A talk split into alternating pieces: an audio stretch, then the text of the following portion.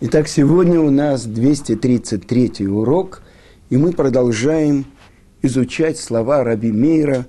Это первая Мишна, вернее, Барайта из шестой главы.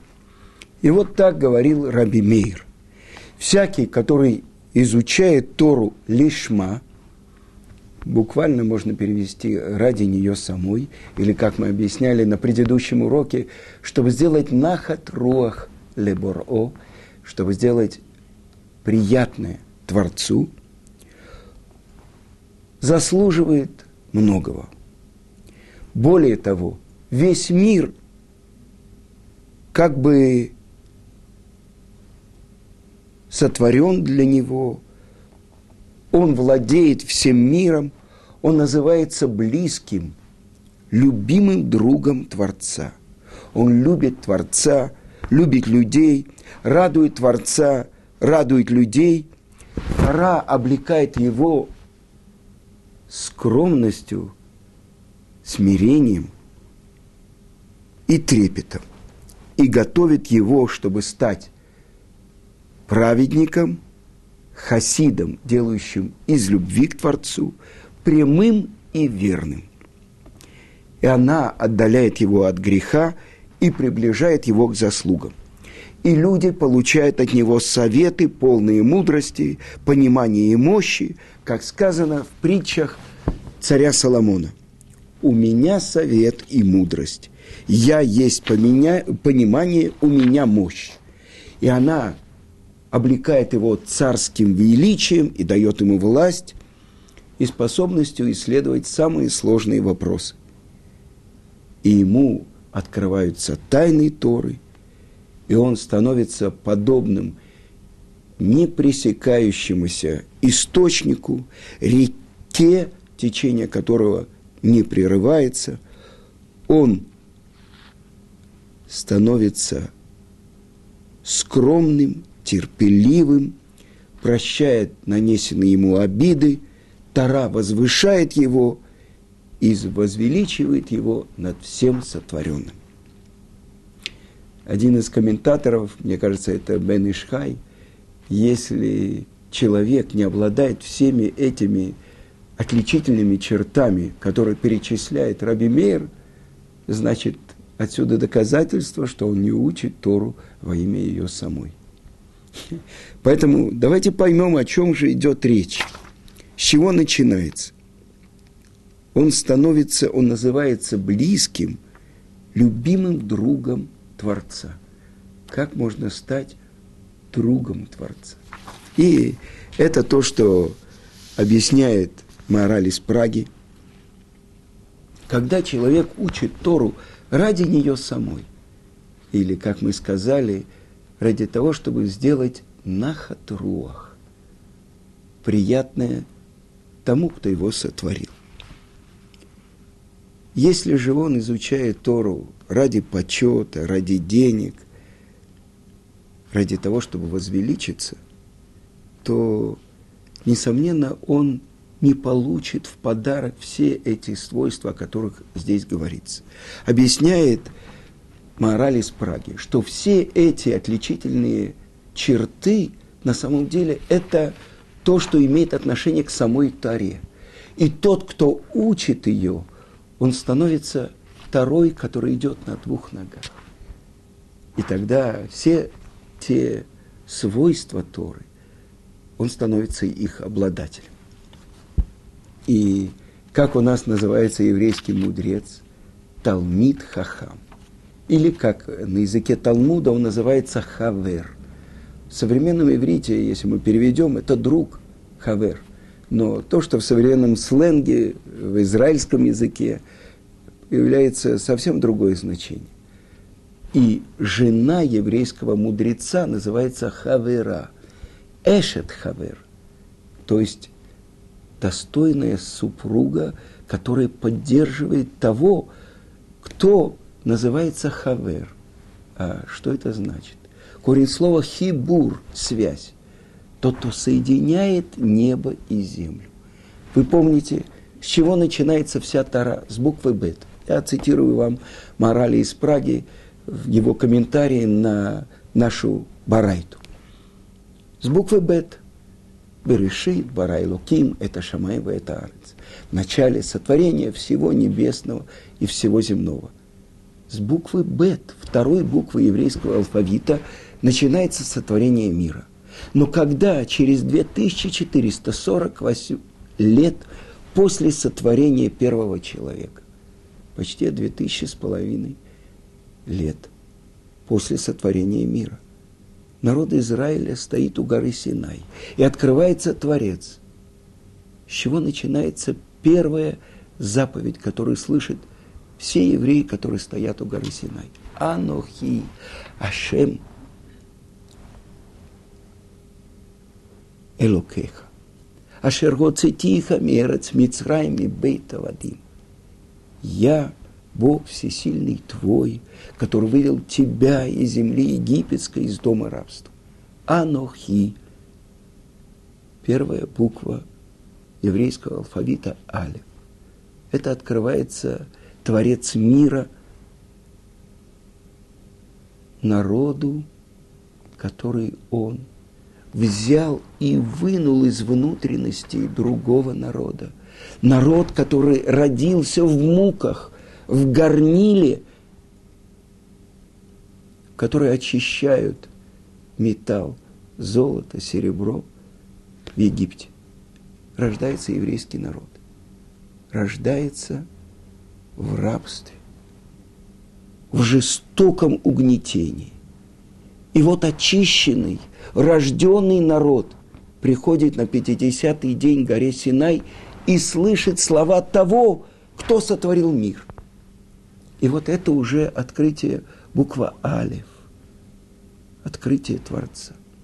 Так вот, то, что открывается,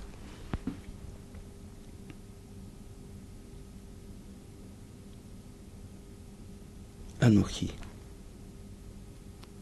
Ана навши катавтив яхавтив. Это расшифровка этого первого слова анухи. Чем отличается анухи от они? Они – это тоже я. Анухи – это то обращение, которое имеет отношение, как два имени я есть у нашего праца Якова, Яков и Израиль. После того, как он победил ангела – защитника Исава, он получает новое имя – Исраэль, Яшар Кель, тот идет прямо с Творцом. А какое имя он получил при рождении Яков? Говорит Исав, Яквенизе помаем, обхитрил меня, объегорил уже дважды. Так вот это одно имя Яков и другое имя Исраэль. Родоначальник еврейского народа, наш пратец Яков получает имя Израиль. Так вот так же они, я. Анухи – это то, что из глубин. Так вот то, что объясняют наши мудрецы, на самом деле это имя Творца означает «я», говорит Творец, как будто душу свою записал и дал вам. И это Тора. И сказано в, нашей, в Мидраше и в Святой книге Зор, что Творец смотрел в Тору и творил мир. И больше того, сказано, что Тора была тем орудием, которым Творец творил мир. Обычно мы понимаем так, ну есть наш мир, небо, земля, леса, поля, река, реки, э, горы, э, дома, синагоги. В синагоге Ворона Кодыш находится свиток Торы. Как мы смотрим на мир? Сначала мир – а где-то ну, в каком-то святом месте находится Тара, э, святые э, принадлежности, то, что еврей надевает э, тфилин, там, где написаны имена Творца, на себе пишет имя Творца. При входе есть мезуза. Сначала есть мир, а потом в нем Тара и святые вещи. Совсем по-другому написано в наших святых книгах. И то, что в прошлом уроке мы цитировали слова Гаона из Вильна, что нет ни одной травинки в мире, ни одной снежинки, если у нее нет источника истории, она не может появиться в мире. Смотрел в Тору и творил мир. То есть Тара первична, а мир вторичен. И тогда открывается тот, кто учит Тору ради нее самой, ради из любви к своему Творцу. Он заслуживает многого. Так вот, посмотрим, чего же он заслуживает. Э, объясняет мораль из Праги. Так сказано в 19 псалме. Ашамаи месаприм квот кель. Небеса провозглашают славу Творца. И сначала говорится о том, как Давид прославляет Творца, а после этого восьмая, восьмая строчка говорит «Тора Ташем Тмима», то есть Тора Творца цельно, Мщеват Нефиш, возвращает душу. В 119-м псалме царя Давида на каждую букву еврейского алфавита находится восемь строчек, отрывков из разных мест Торы. Восемь и семь. Семь – это число, имеющее отношение к нашему материальному миру. На самом деле это очень просто понять. Шесть направлений главных – вперед, назад, направо, налево, вверх, вниз и точка схода. Семь. Это в пространстве. Во времени шесть дней творения и седьмой день – Шаббас, куда сходится цель всего творения. А на восьмой день мы делаем обрезание. Это первая заповедь, которую получил первый еврей в мире – до этого было семь заповедей сыновей Ноха. Восьмую – это заповедь, которую получает наш пратец Авраам. «Ходи передо мной и будь цельным». Так говорит ему Творец. И эта цельность благодаря тому, что ты делаешь знак на своем теле, святой знак союза с Творцом, знак обрезания. Восемь. И вдруг открывается что именно на 50-й день после выхода из Египта, семь недель по семь дней, мы приходим к горе Синай, и мы получаем Тору. Мы просчитали с вами семь недель, 49 дней. Максимальная возможность соединения всех возможных соединений нашего мира. Семь умноженное на семь. И что же мы сказали с вами? 49-й день. Так объясняет Раши. 5 Сивана, когда обращается Муше к еврейскому народу, сказано, он взял Сефер Абрит, книгу Союза, и прочитал ее перед еврейским народом и спросил, готовы ли вы принять то, что написано здесь. И что же мы с вами ответили? На Асева Нишма – что бы ты нам ни дал, мы готовы делать, а потом будем слушать, потом будем учить. Мы дошли до границы всех границ и перешли границу. И это то, что написано в трактате Шаббат, 88-й лист. Обращается Творец и говорит, кто открыл эту тайну моим сыновьям, которые ангелы на небе пользуются сказано про ангелов, исполняющие его волю, слушающие его голос. Это то, что мы сделали. Возможно вместить в какой-то сосуд безграничную мудрость Творца. И это то, что мы сказали. Что бы ты нам ни дал, мы готовы исполнять. А потом будем слушать, будем учить. И так открывается 50-й день. То есть, с другой стороны, восьмой день. Это то, что над нашим материальным миром, над законами природы. Так объясняет мораль из Праги. И вот он приводит отрывок из Иерусалимского Талмуда, из трактата Пеа. Рассказывается там, что спорили Раби Брахия и Раби Хия. Один говорил так. Даже весь сотворенный мир не стоит одного слова из Торы. А другой возражает. Даже все заповеди Торы не стоят одного слова из Торы. А что такое заповедь? Объясняет это Рамбам. Мицва – заповедь. Корень слова цавта – объединение. То есть, если говорит человек, это тоже Вавилонский Талмуд, трактат Брахот. Нет у меня ничего, кроме Торы. И Торы у него нет. Что имеется в виду? Мы учим Тору для того, чтобы исполнять. Как исполнять? Будем исполнять, говорит еврейский народ. Это реализация Торы через заповеди. У нас есть 613 заповедей, 248 повелительных, 365 запретительных. Это связь. Это наша связь с Торой. Но сказано то, что говорит Рабихия из деревьев Тхумим, про то, что весь сотворенный мир не стоит одного слова из Торы, потому что Тора, она из духовного мира. И это то, что написано в трактате Звахим – когда все цари мира собрались к Биламу, злодею, и сказали, что это за гул мы слышали. Может, Творец приводит новый потоп на мир? Он сказал, успокойтесь. Творец обещал, нового потопа не будет. Может быть, не будет потопа воды, но будет потоп огня. Успокойтесь. Он сказал, что не вернет мир первозданный хаос.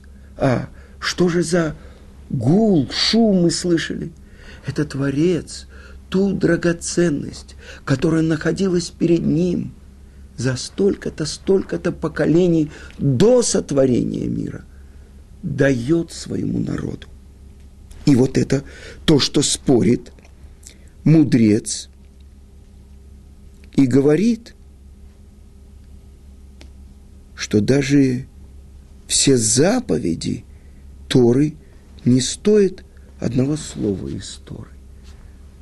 Как же мы можем это понять? Тогда мы должны задать вопрос, а что такое Тора? Гора, а учение. С другой стороны, там заключено ира, то есть человек, который учит и постигает слова Торы Творца. Он как бы связывает два мира. Духовный мир, в котором находится Тара, и наш материальный мир. Ведь это то, что открывает Раши, Мидраш, Раба на первое слово в Торе. Б решит, Бишвили решит, ради начал. Сотворил Творец небо и землю. Что называется началом? Началом называется Тара. И началом называемся мы с вами еврейский народ. Ради того, чтобы Тара реализовалась в нашем нижнем мире, сотворил Творец небо и землю.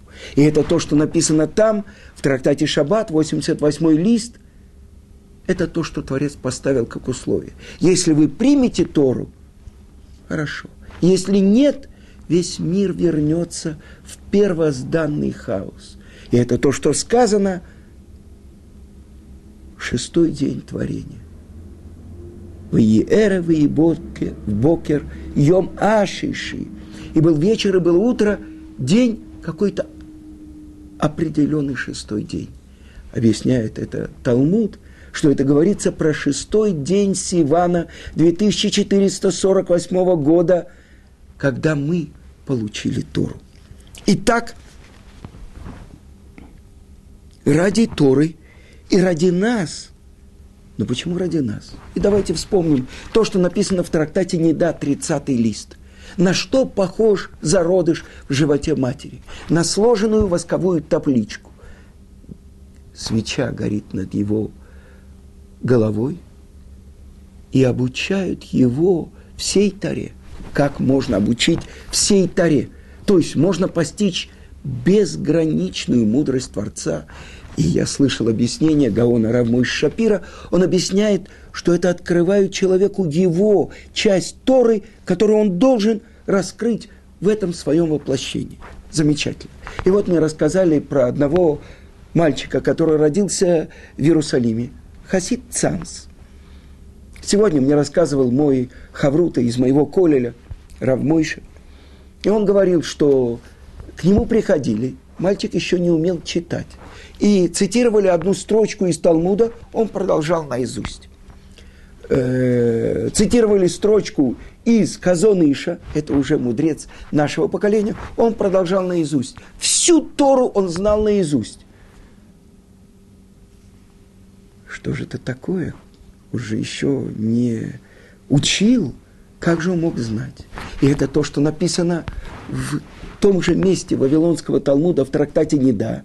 Перед рождением приходит ангел, ударяет его по губам, и он забывает все то, что он учил в животе матери.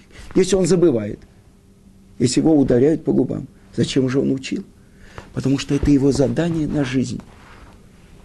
Все то, что он должен в этом своем воплощении на земле реализовать, это его обучали. И теперь он должен только вспомнить то, что он учил в животе матери. А этот ребенок, видно, неудачно ударил ангел по губам. И тогда, получается, он помнил все то, что он учил. И есть э, рассказ, что его привели к Ребе из Бельц, и есть одно мнение, что Рэби ударил его по губам, а другое мнение, что Рэби сказал, что когда он достигнет 12 лет, он забудет то, что он учил. И сейчас этот э, человек, он уже взрослый человек, э, мне рассказывали, что у него маколит в Натании, или он где-то работает, но он не отличается особенными э, выдающимися э, способностями, он не стал великим еврейским мудрецом, но то, что мне рассказал мой Хаврута, Машгиах Ешивы Поневиш, Рав Левинштейн, ему рассказала дочка про этого мальчика. И он сказал, я пойду и познакомлюсь с ним. Но по дороге он вернулся. Ведь это основа нашей веры, что мы знаем, что то, что написано в Торе, а есть у нас письменная Тора и устная, Талмуд, то, что написано в трактате Неда, это то, что мы должны знать и верить. Так же, как мы знать должны и верить про выход из Египта. Потому что на этом построено дарование Торы. Ведь Творец сказал, я не тот, кто сотворил мир, а я тот, кто вывел тебя из земли египетской. Кто стоял там? Там стояли те, кто прошли египетский плен и вышли. Великими чудесами и знамениями Творец взял свой народ. Что же открылось? Открылось то имя Творца, которым Он сотворил все миры. Это то, что Творец говорит Муше. Я открывался отцам под именем Кель Шакай. Тот, кто установил границы миру. Но мое имя Авая, четырехбуквенное имя Творца – я не раскрыл им. Я им обещал, но не реализовал. Для них это обещание, что землю, на которой ты находишься, тебе дам и твоему потомству для наших працев. Это была реальность. Хотя Авраам должен покупать часть земли в Кевроне, чтобы похоронить там свою жену Сару.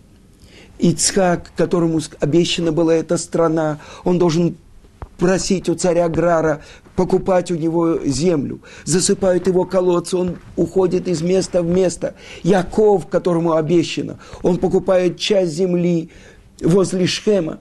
Вы понимаете, нашим працам было обещано, но они не увидели реализацию.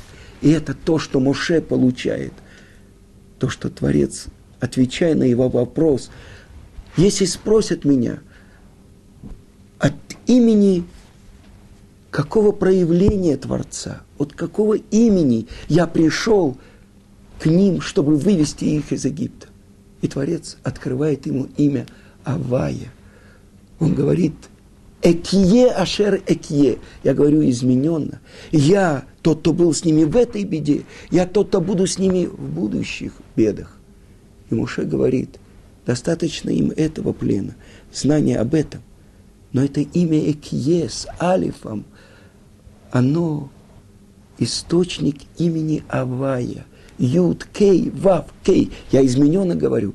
Запрещено даже произносить буквы подряд этого имени. Что это означает? Шулханарух, пятый параграф говорит. Адона Коль, господин всего. Тот, кто был, есть и будет.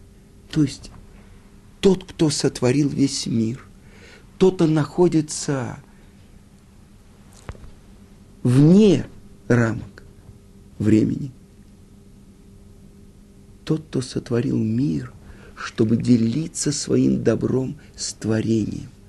И вот сейчас мы являемся тем народом, которые получили Тору для того, чтобы ее реализовать.